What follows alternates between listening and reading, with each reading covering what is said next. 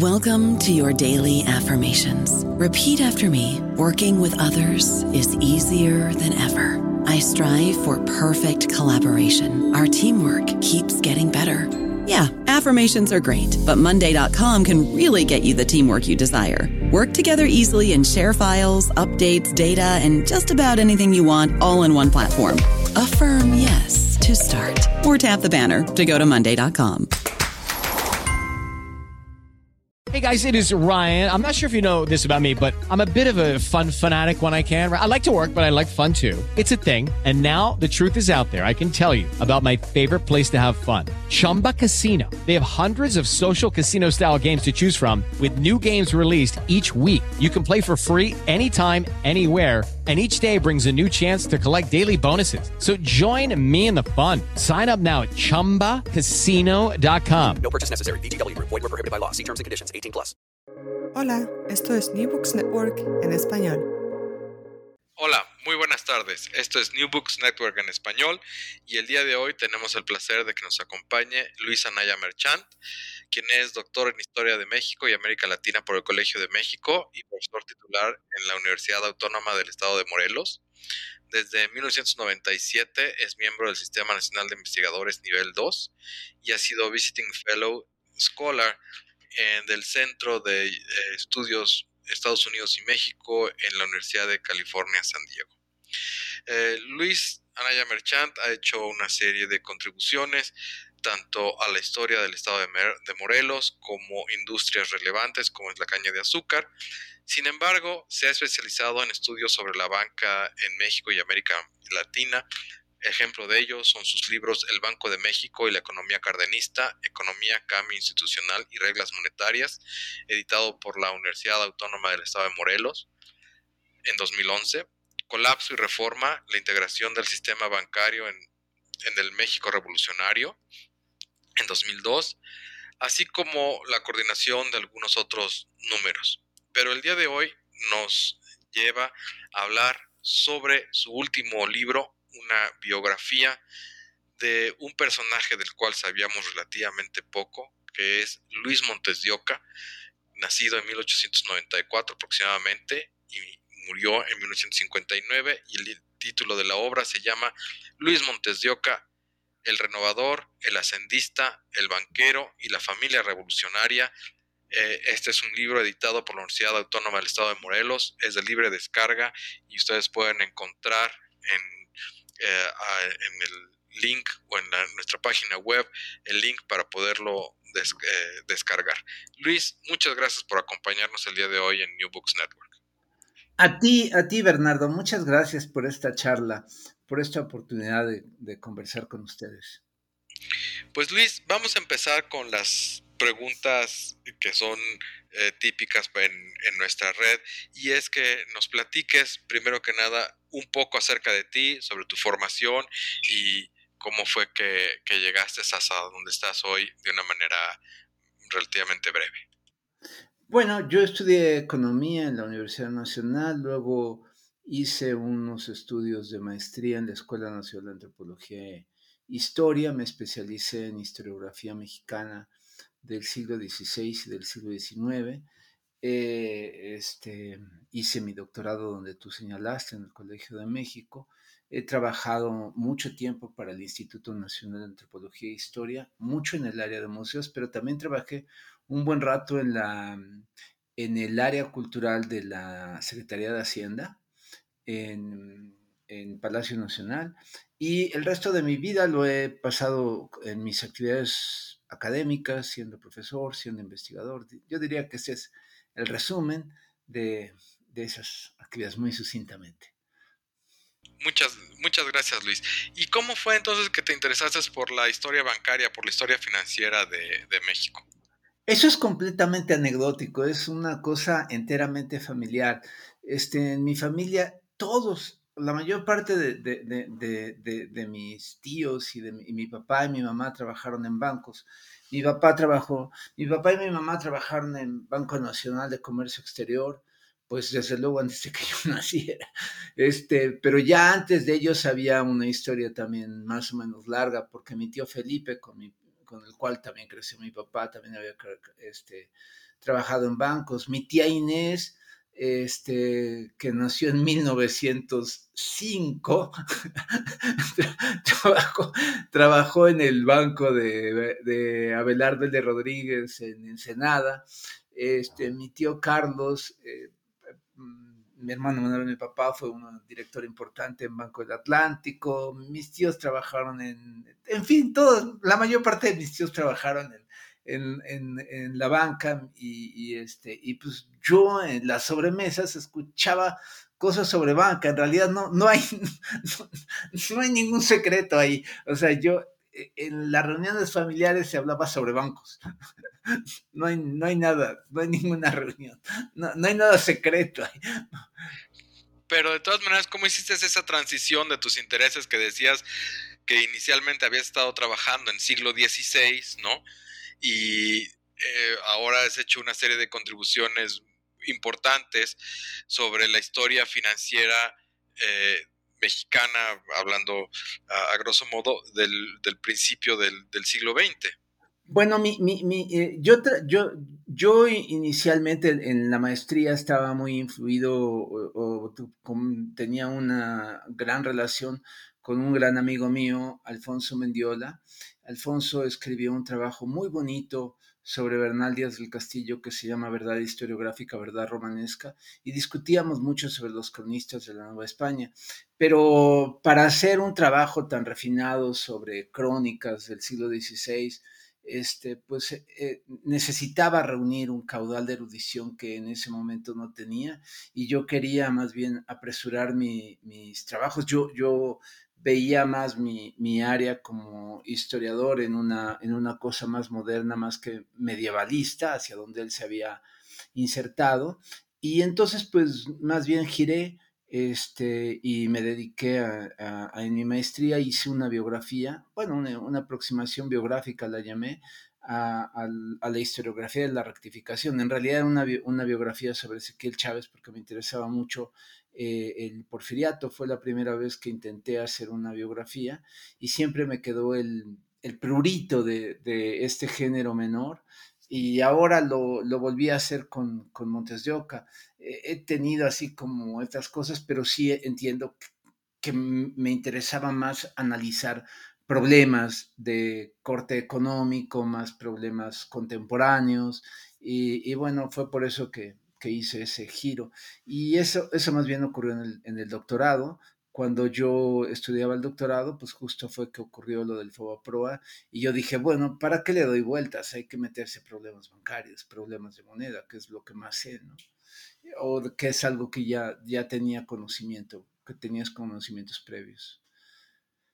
Muy bien, muchas gracias. El, ahorita regresamos a la figura de, de, Montes de Oca y, um, y, el hecho de que esta obra, que es una biografía que, que está empezando a crecer este género en, en, la historia económica y empresarial en, en México, como una forma en la que yo creo que como gremio estamos haciendo, pues, o podemos hacer un trabajo interesante, ¿no? Pero eh, ciertamente el haber escogido a Montes de Oca eh, es, fue, es un acierto porque eh, pues sabemos muchos o hay muchas biografías de presidentes, hay muchas menos biografías incluso a, a, a, a nivel internacional de, de, secretarios de Hacienda o de presidentes de, de, bancos de bancos centrales y en este caso Luis Montes de Oca cumple con una, con una serie de,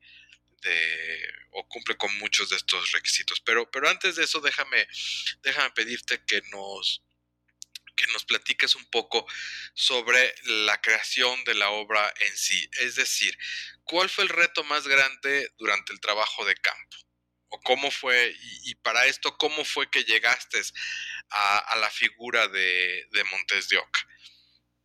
Bueno, lo, los retos más importantes. Bueno, ¿cómo llegué al, personaje? Bueno, llegué interesado por comprender cómo funcionaban los no banking banks de la revolución. Es decir, todas estas casas bancarias que funcionaban no con la ley específica del ramo, con la ley bancaria del 97, sino con el Código de Comercio del 54. Y entonces eran bancos desregulados, ¿no? Eh, eran realmente agentes financieros que tenían un grado de regulación mucho menor que los bancos, los emisores, los hipotecarios o los refaccionarios. Y me interesaba mucho su actividad, sobre todo porque yo creía que con la disolución, con la incautación bancaria de 1916, alguien, alguna institución debía de haber sustituido a esos, a, eso, la ausencia de, este, de, este, de estos bancos porque la actividad financiera no se suspende nada más porque haya una revolución, tiene que ocurrir. Y entonces e, e, este, me interesó mucho más la trayectoria de estos bancos y su, y su boom. Eh, es cierto, entraron en una crisis en los 20 y fue así como fui llegando a la relevancia, eh, fui buscando archivos y fue así como llegué al archivo Montes de Oca.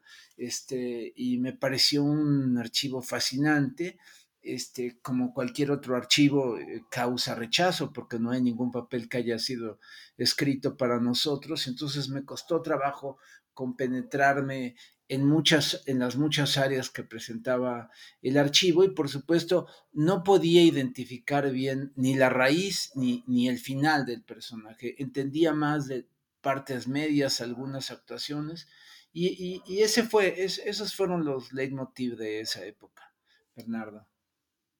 Y, pero una de tus obras anteriores, precisamente de lo que trata, es sobre el papel del, Banco de México durante el cardenismo. Y, aquí es donde pues la figura de Montes de Oca empieza a aparecer y es, y es importante. Y ¿hasta qué medida este trabajo anterior eh, te da pie para entrar a explorar a, mayor fondo a Montes de Oca. A muchísimo, eso sí es muchísimo, porque em, este, lo que me, yo tenía muchas dudas acerca de lo que había pasado con Banco de México, porque sabía que había un problema, se había creado un problema administrativo importante cuando Mascareñas pidió a las, a, a las sucursales que tenía el banco, a las 22 sucursales que tenía distribuidas en el país el banco, les retiró sus archivos, los archivos estatales los reconcentró en la Ciudad de México. Y yo sabía que eso había creado un problema administrativo importante. Y entonces me preocupaba, me preocupaba por eso, me, me preocupaba por saber cómo se habían resuelto muchas de estas de estos problemas administrativos al interior de Banco de México. Y busqué, busqué afanosamente y encontré un informe de un auditor especial que me permitió reorganizar mucho las, las, este, el estado del el estado que tenía el, Banco de México en 1933. Entonces, eh, si, si, ven, si, si, se revisa ese, ese, ese libro, mi, libro sobre el Banco de México, ahí observarán que hay, hay, hay un énfasis sobre cómo, cómo, estaba el banco, eh, el banco en ese momento. Y había unas tensiones ahí porque el, eh, el, segundo director del banco, Agustín Rodríguez, fue un personaje también más o menos oscuro. Mm, mm, sobre él sabemos también bastante poco. Sabemos que fue este, eh, funcionario que fue empleado de una de estos no banking banks de los que he mencionado y, fue corrido de una, de una forma poco clara. Entonces hay, hay unas, hay unos este, comentarios acerca de cuál era, cuáles eran las tensiones en el banco, pero a mí me siguen pareciendo obscuras. Luego vino la gestión de Gonzalo N. Robles, que era un un magnífico candidato, un, e, extraordinario funcionario, pero tenía la desventaja de ser costarricense. Y los mexicanos le hicimos la vida imposible y lo, lo terminaron corriendo del banco. Y entonces el, uno de los candidatos más visibles para ocupar el cargo era este Montes de Oca. Y Montes de Oca, eh, en su archivo, yo sabía que tenía todas las, todas las sesiones que, aparecen en, los libros de actos y tenía una correspondencia muy importante y eso me permitió rehacer un poco lo que sucedía en el banco entre 1935 y 1940. Y entonces viene, viene, había una interpretación sobre estos problemas de la relación con el Estado, del sobregiro, eh, este, y otros problemas que tenía, la creación de otros organismos que impulsó ahí este, Don Luis, y pues me interesó, me interesó mucho el personaje, y desde luego que fue clave para hacer este, el libro, de, eh, el libro que, que, terminé ahora, su, su, su biografía. Muy bien, Luis, muchas gracias. Mira, Entremos pues a hablar de, Luis Montes de Oca de lleno y te voy a adelantar mi, eh, mi visión o mi resumen o un aspecto que creo que es interesante y es que eh, de alguna manera refleja em, sin ser miembro activo de la, del grupo eh, armado, pues son a los que, como decimos, la revolución le hizo justicia. Es una persona que, como tú dices en, tu, en su libro, no estamos seguros de quién fue su padre. Fue una persona que nació cuando en México existía un nivel de 80% de analfabetismo y sin embargo es una gente que se prepara, es una gente que, que, que sube, es una gente que llega pues como mencionábamos hace, hace, hace un momento, a director del Banco de México, a secretario de Hacienda, es, es toma un papel em, activo en la, en la, vida privada también. Entonces, yo creo que en ese sentido es, es una persona que refleja cómo eh, sí hay posibilidades de ascenso social o de cambio social cuando hay estos grandes eh, disrupciones sociales como fue la, Revolución Mexicana. Pero, pero no me adelanto mucho. Platícanos para ti eh, qué fue eh, el haber trabajado y el haber hecho esta biografía de, de, Luis Montes de Oca. O sea, es decir, platícanos tú qué es lo que te gustaría resaltar de este, de este trabajo. Bueno, yo creo que, a ver, ¿cómo, te, cómo lo podría decir? Eh, eh, mira, tú comenzaste señalando algo que es muy cierto y que yo comparto 100%. Eh, es la experimentación sobre el género biográfico y la dimensión que le debe ocupar pues dentro de historias más amplias, dentro de la historia política o dentro de la historia económica o dentro de la historia cultural eh, eh, o dentro de otras historias, eh, con, el adjetivo que le queramos poner. Siempre hay una, un interés por saber cuál es, cuál es esa posición. Y yo creo que el género biográfico es un género que no tiene un modelo muy desarrollado en México.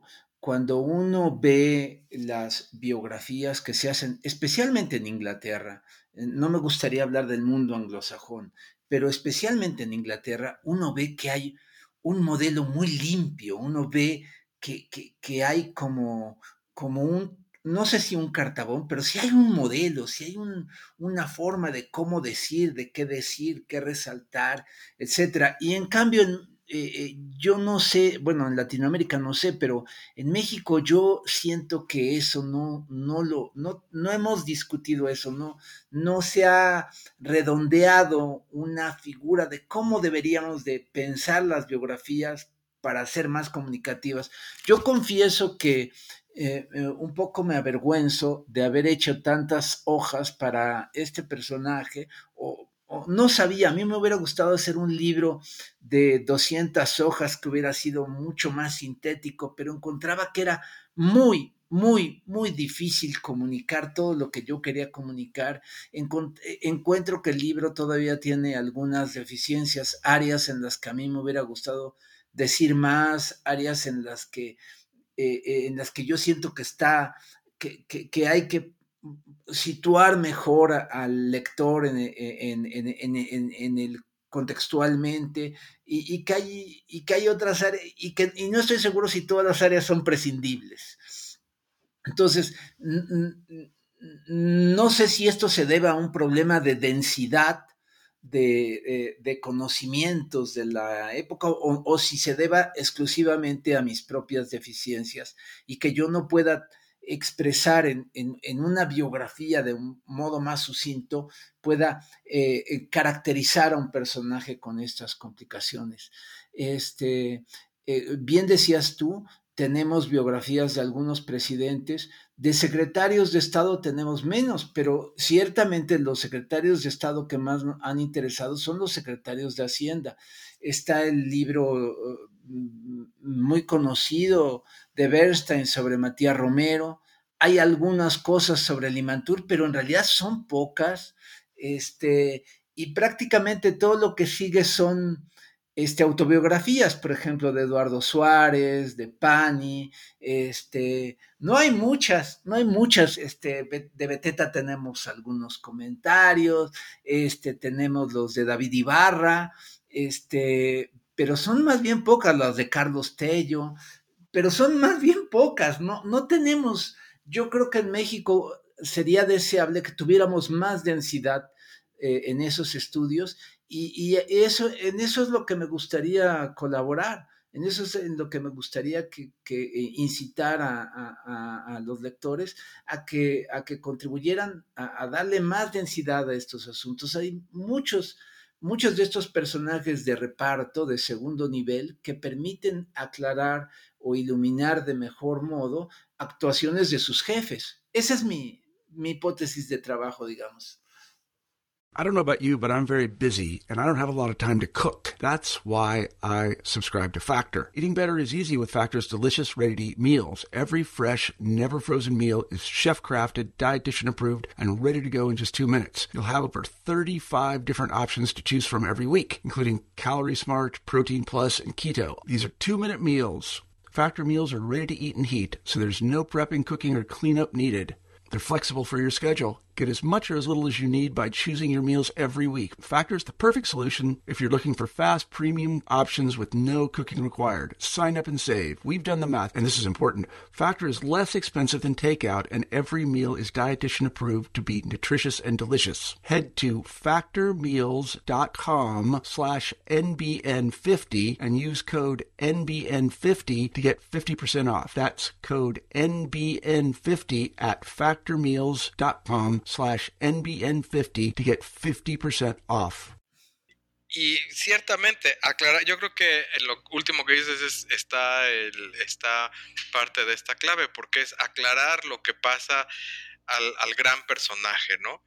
O sea, y, yo creo que como tú has pintado a Luis Montes de Oca, se me hizo, se me hizo muy humano, en el sentido de que no es un personaje que eh, nace, como dijimos, no, no nace en una situación familiar privilegiada, sino todo lo contrario.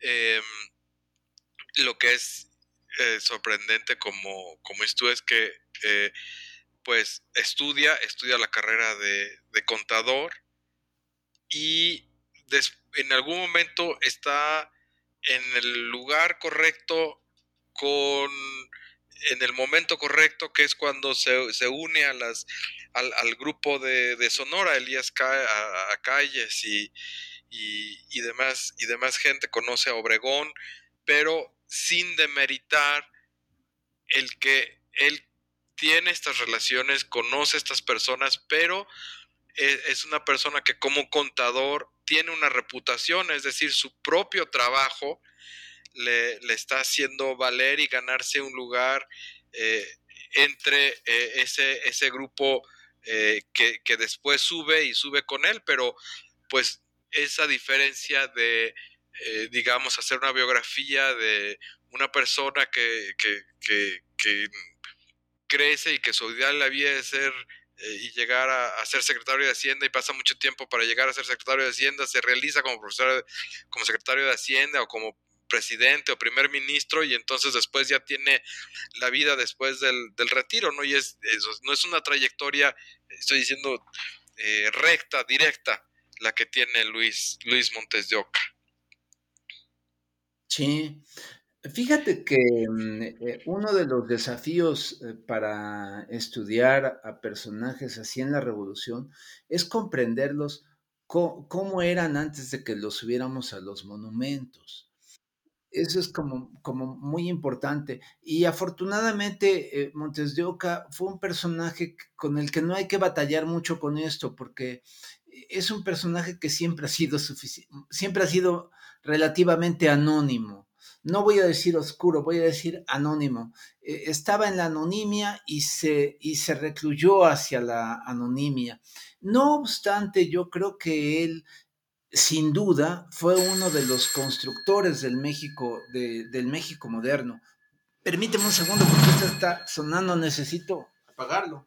Ay, Dios mío. Creo que eh, es un personaje que, nace en la anonimia y él pues también se recluye hacia la anonimia. Este, em, se le ha dado, eh, se, se le ha presentado hay, un trabajo importante, el trabajo de María Eugenia Romero Sotelo, que discute con, yo discuto la interpretación que tiene de este, de este personaje. Ella no hace una biografía, ella, ella intentó este, reflexionar al personaje como, como un ideólogo y lo, lo señala como un introductor del pensamiento neoliberal en México. Este, a mí, a mí me parece un poco, yo discuto esa tesis, ya lo, ya, ya lo, ya lo podrán ver en el, en el libro, pero yo lo que, lo, que, lo que quisiera comentar ahora es que en realidad e, esos años de, en los que él es un personaje nuevamente anónimo o un personaje solamente privado, que van de 1940 a su muerte, son años en los que particularmente después de 1944, son años en los que él está muy enfermo. Eh, tenía un problema y sufría por su enfermedad. En 1945, después de dejar por, posponer por mucho tiempo la posibilidad de, hacerse un gran examen médico, este, un, un examen médico importante, decide hacérselo, viaja a Estados Unidos se hace el examen, este examen médico, puedo dar los detalles, este va con el especialista en reumatología más importante de la época que se llama Bernard Comroe, y justo una, dos semanas antes de que él llegue a Filadelfia, Bernard Comroe muere y, no lo puede atender y lo atiende su alumno, un, personaje que es como un fundador de la Escuela de Reumatismo, de, Estudios Reumáticos en, en Estados Unidos que se llama Ralph Pemberton. Y, lo examinan, lo ven, discuten y dicen, pues lo tenemos que operar, señor. Y, le sugieren que haga su, testamento. Estamos hablando, tú, hablabas del atraso de la época y, yo quisiera comentar que, que mm, suena muy raro, pero, pero en 1933 el secretario de guerra el primer secretario, eh, no, pero,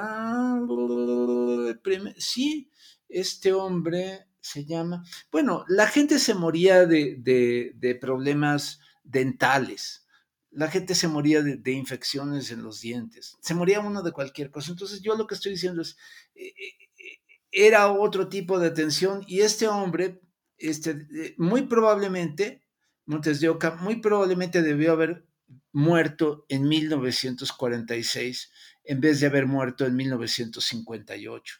Entonces, si hubiera muerto en 1946, ahorita menos nos acordaríamos de él, porque no se habrían desarrollado muchas de las cosas que él impulsó esos 12 años. Em, eh, este, afortunadamente no muere, no muere, viaja constantemente para hacerse sus chequeos, eh, de hecho, se construye una casa en Acapulco, ya, ya, era un hombre próspero, ya era, él es uno de los fundadores de Banco Internacional. Eh, este, se construye una casa en, la playa de Rocasolá, al lado de, muchos este, ex correligionarios. Y este, bueno, eh, eh, a lo mejor no se conoce ahora, pero es, el mismo lugar donde está situado el Hotel Presidente actualmente, que, es el área. Este, y bueno, pues se va ahí y, y pasa ahí largas temporadas por prescripción médica, por prescripción médica. Eh, eh, este, finalmente, bueno, como te digo, no es, no es operado en 1946, pero lo que sí puedo decir es que pasaba largas temporadas en silla de ruedas, se puede ver muy bien el deterioro de su salud, yo lo puedo ver en su tipo de letra, este, de repente había cosas que no escribía, cuando viajaba a Estados Unidos lo hacía con su chofer y transportado. Tiene una vida difícil, tiene una vida difícil de, después de 1946. Se refugia en, en, en, en, las cosas que le gustaban, en la música, en los jardines, en la lectura, en los amigos, en actividades para, en actividades también eh, este, en, la Asociación Mexicana de Bancos, este, que él contribuyó a fundar fue presidente de la Asociación Mexicana de Bancos, fue de los que llevaron este, las convenciones para Acapulco, precisamente, fue de los que los calaron para Acapulco, porque pues, todos se, se, veían allá. Y bueno, terminó así, un personaje que, como bien dices tú, este, muy anónimo, que estudió con muchos trabajos en, eh, vivía en, eh, en probablemente en vecindades o en cuartos muy próximos de la, de la Ciudad de México, primero en, en, la calle de la Sequía, que luego es un tramo de, de, Corregidora, luego en San Juan de Letrán, luego en otra pequeña casa que está muy difícil de identificar cerca del convento de Capuchinas, y finalmente en Coyoacán, eh, y, estudió en el instituto de, en, en, la, el, la escuela de comercio, ahí en la actual calle de Flores Magón, atrás del Teatro Blanquita, este, y pues le tocó este cambio de, de, hoy, hoy, le llamaríamos de modelo educativo, antes eran tenedores de libros y a partir de, de unas reformas que hizo su gran protector, este señor Fernando Díaz Barroso, su maestro, eh, Fernando Díaz Barroso fue un gran impulsor de la, de, los estudios contables en México y fue, fue así que, que hizo su, su, este, su, sus estudios. Tú me preguntabas de los desafíos.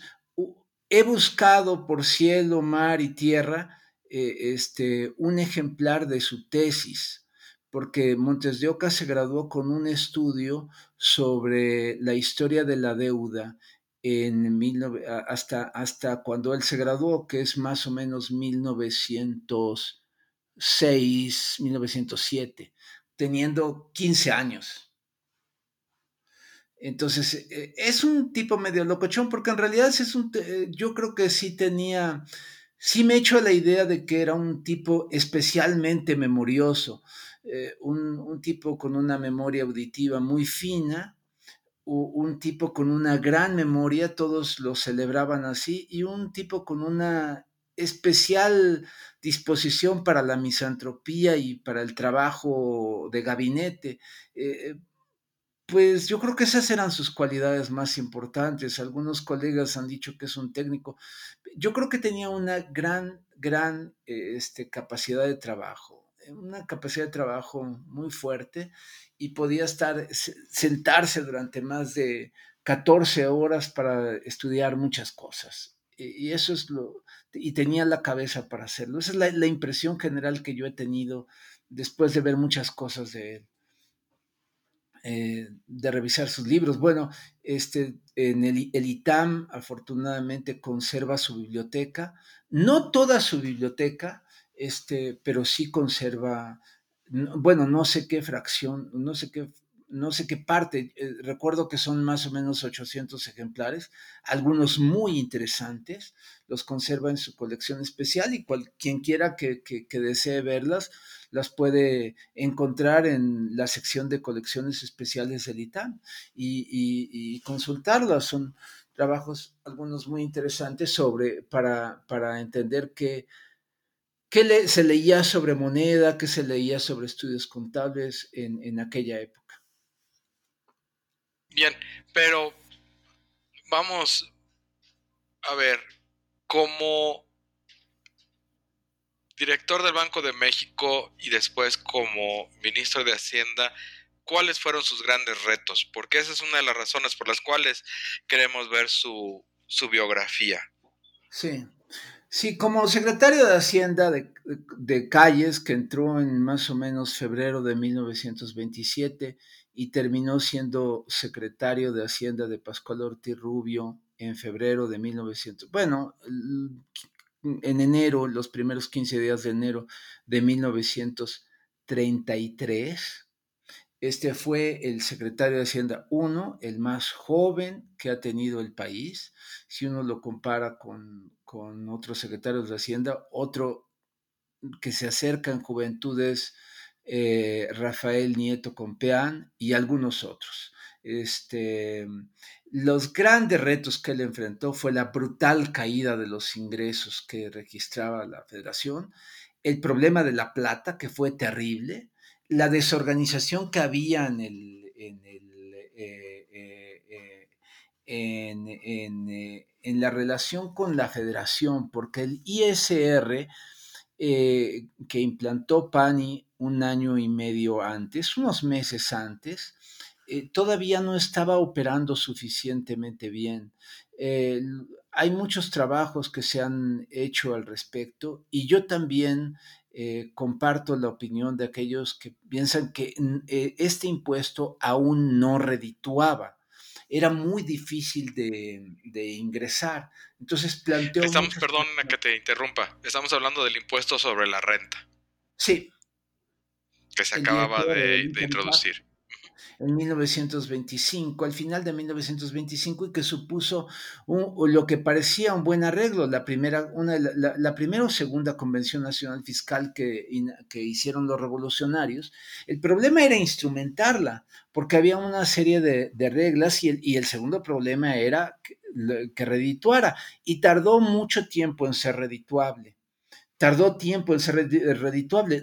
Era, era un cambio deseable, a todas luces era un cambio deseable, pero como tú sabes es un impuesto cedulario, muy complicado de aplicar. Entonces eh, fue, fue todo un tema. Ahí hago algunos comentarios en esto, hago más comentarios en otro libro que escribí, que ha circulado poco, que es México en depresión este, cuentas económicas y cuentos institucionalizadores, le, puse como subtítulo. Eh, bueno, el otro gran problema que él enfrentó, pues fueron todos los problemas con, relacionados con la deuda. El tema de la deuda le preocupaba, le interesó muchísimo. El otro gran tema que a mí me parece que ocupó mucho tiempo era el tema de la reorganización de los ferrocarriles, otro tema que le interesó muchísimo fue, y en el cual también fracasó absolutamente, fue el tema de la reorganización de las aduanas. El tema de la reorganización de las aduanas fue terrible, fue un, tema verdaderamente importante, este, y ahí sí tenía más, había más fuego amigo que, que otra cosa, ¿verdad? Porque el director general de aduanas era primo de Plutarco Elías Calles, don Guilevaldo Elías, y tenía montado su montada una estructura ahí muy compleja y era muy difícil organizar las aduanas. Las aduanas en México siempre han sido difíciles de organizar. Este, todos los secretarios de Hacienda o colaboran en, ese asunto o lo combaten. Algunos lo logran combatir de mejor modo, otros de, peor modo. Montes de Oca hizo algo que a mi juicio es importante, retiró, hizo dos cosas que a mi juicio son importantes, retiró de la Dirección General de Aduanas a don Guidebaldo Elías, eso le costó mucho tiempo, le costó mucho trabajo, pero lo retiró a la, lo, lo, terminó retirando a una aduana este, local. Y otra cosa muy importante que hizo fue detener algunos contrabandos. Eh, pero sobre todo algunos contrabandistas importantes. El más importante de todos fue José Álvarez y Álvarez, que era eh, ni más ni menos que el jefe del Estado Mayor del presidente de la República, don Plutarco Elías Calles. Esto es uno de los escándalos mayúsculos del final del gobierno de don Plutarco. Eh, fue relativamente silenciado, eh, quedó opacado parcialmente porque Álvarez y Álvarez, que era un, hombre bastante ah, galán, aparecía señalado como uno de lo, como amante de María Conesa, entonces toda la prensa se fue con María Conesa, se hizo un escándalo en torno a eso y se desvió la atención sobre Álvarez y Álvarez. Em, otros escándalos fueron los de la detención de, de un hermano de los Legorreta por fraude bancario. Entonces, no había tampoco, tampoco había cooperación, demasiada cooperación de los actores económicos. Em, eh, Montes de Oca fue un gran organizador de, de la primera Convención Nacional de Economía de enero de 1931. Se hicieron varias subcomisiones para esta, para esta convención.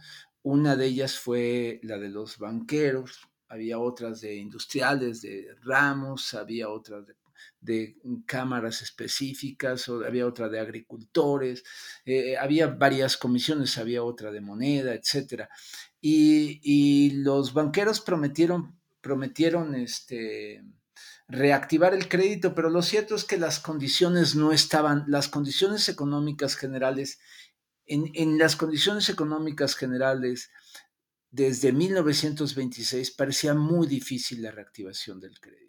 Era muy difícil, había mucho riesgo, la gente invertía muy poco, había muchos problemas, como tú sabes, eh, había el tema de la guerra cristera, los cristeros lanzaron boicots en contra del funcionamiento de la economía, luego siguió la guerra de los yaquis, luego siguió el, conflicto petrolero, tensiones importantes con, con, los, con, los, con los norteamericanos, en fin, eh, enfrentó muchos, muchos problemas como secretario de Hacienda. Y como director de Banco de México, pues también enfrentó muchos problemas. El principal yo creo que fue, no del mismo tamaño, obviamente, que, que, en la Secretaría de Hacienda, pero como director de Banco de México yo creo que el principal problema era reorganizar al banco y, darle un carácter más técnico. Y yo creo que ahí centró mucha, muchos de sus esfuerzos. Pues bien, Luis, para, para mí la, la, historia que tú platicas de, de, Luis Montes de Oca es una forma diferente, fresca, de ver esta transición del México revolucionario, del México de finales de, de Porfirio Díaz, hacia el México moderno. A través de ir contando la, la, historia de este personaje, vamos viendo cómo México va cambiando, cómo se da la revolución, cómo se asienta la revolución. Tú mismo acabas de decir hace un momento los, los, grandes retos del México, de, los gobiernos postrevolucionarios desde el punto de vista de, o sea, ya, ya prácticos, ¿no? ¿Cómo, ¿Cómo vamos a tener ingresos? ¿Qué vamos a hacer con la deuda externa y demás? Pero si a ti te preguntaran, ¿qué, o sea, así, digamos, en, en, la calle de una manera este, eh, rápida, ¿cuál es la historia que quieres dar? Dar con este libro? ¿O qué quieres contar con este libro? Bueno, yo creo que es la historia de, la, de, uno de los constructores de México, digamos, del capitalismo realmente existente mexicano. La historia de uno de sus constructores, eh, que reunía sobre él varios vórtices. Es lo que yo diría. eh, vórtices que tenían que ver con el aliento de nuevas industrias, este, el turismo, eh, el, automovilismo, la radiodifusión, el cemento, este, el, el, impulso de polos de desarrollo urbano.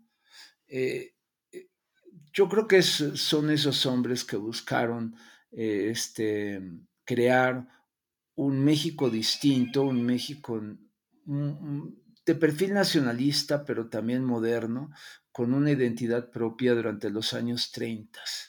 Eso es lo que yo diría. Muy bien, Luis. Pues para finalizar, platícanos cuál es tu siguiente proyecto, de aquí hacia dónde vas. Buena pregunta. Esto, eh, eh, fíjate que me dejó bastante cansado. Sí he pensado en, bueno, tengo, tengo dos cosas en el tintero. He estudiado durante, durante muchos años la figura de Miguel Alemán Valdés. Este, entonces me gustaría hacer una biografía, pero más que de Miguel Alemán Valdés, del alemanismo. Pero también me quedo con la espina porque conozco bien el, periodo y conozco bien la, intención de hacer una nueva biografía sobre don Plutarco Elías Calles. hay algunas biografías sobre él, hay varias biografías sobre él, pero yo creo que no, no se ha contado completamente la historia de, Calles. Desde luego, la, la, más importante hasta los años hasta el comienzo de los años 20 es la de Macia Richard. Este, y luego hay otra, otra de un buen colega de, de la Universidad de Carolina del Norte. Eh, pero, pero creo que ha habido una gran cantidad de estudios recientes sobre callistas eh, mm, regionales o estatales o de personajes de otro nivel que nos dan otra idea de la actuación de calles, ¿no? O sea, harían falta más estudios de ese tipo. Y por supuesto me gustaría este, continuar o voy a continuar con los estudios de, sobre la banca. Me interesa mucho la banca canadiense en México. No he podido hacer un estudio sobre la banca canadiense en México, sobre el Anglo South American Bank y sobre el Royal Canadian Bank of Commerce. Este, quisiera, quisiera acceder a esas fuentes este, y estudiarlo. Eso me, encantaría, es como una de las grandes deudas pendientes que tengo. he estudiado los alemanes, he estudiado un poco los franceses, este, pero los, los, no se conoce bien la historia de la, de la inversión bancaria eh, canadiense en México. Esas son las que me gustaría, las áreas en las que me gustaría incursionar. Pues muy bien, pues sí, tienes, tienes razón, muy, muy interesante tu, tu propuesta. En efecto, se sabe muy, muy poco de la, de la banca canadiense. Supongo que la mayoría de nosotros hubiéramos pensado que esa historia empieza eh, pues en una forma muy reciente, de los 90 o del 2000 para acá, pero como tú mencionas, hay, hay más tela que cortar. Pues Luis Anaya Merchant, autor de Luis Montes de Oca, 1894-1958, El Renovador, El Ascendista, El Banquero y la Familia Revolucionaria, Universidad Autónoma del Estado de Morelos, 2020. Eh, lo pueden descargar ustedes del pie de página de, de este podcast para quienes nos hayan escuchado por primera vez, les pedimos que eh, se suscriban a New Books Network en español y que nos sigan escuchando. Para los que son y nos escuchan en forma regular, pues siempre agradecemos sus comentarios, sus evaluaciones y sobre todo que nos, que nos califiquen en el podcast, en el podcast, que nos pongan esas estrellitas para eh, poder seguir dándoles el, el servicio que les damos. Muchas gracias por estar con, con nosotros y hasta la próxima. Gracias por escuchar New Books Network en español. Lucky Land Casino asking people what's the weirdest place you've gotten lucky? Lucky? In line at the deli, I guess. Aha, in my dentist's office. More than once, actually. Do I have to say? Yes, you do. In the car before my kids' PTA meeting. Really? Yes. Excuse me, what's the weirdest place you've gotten lucky? I never win and tell. Well, there you have it. You can get lucky anywhere playing at LuckyLandSlots.com. Play for free right now. Are you feeling lucky? No purchase necessary. Void where prohibited by law. 18 plus. Terms and conditions apply. See website for details.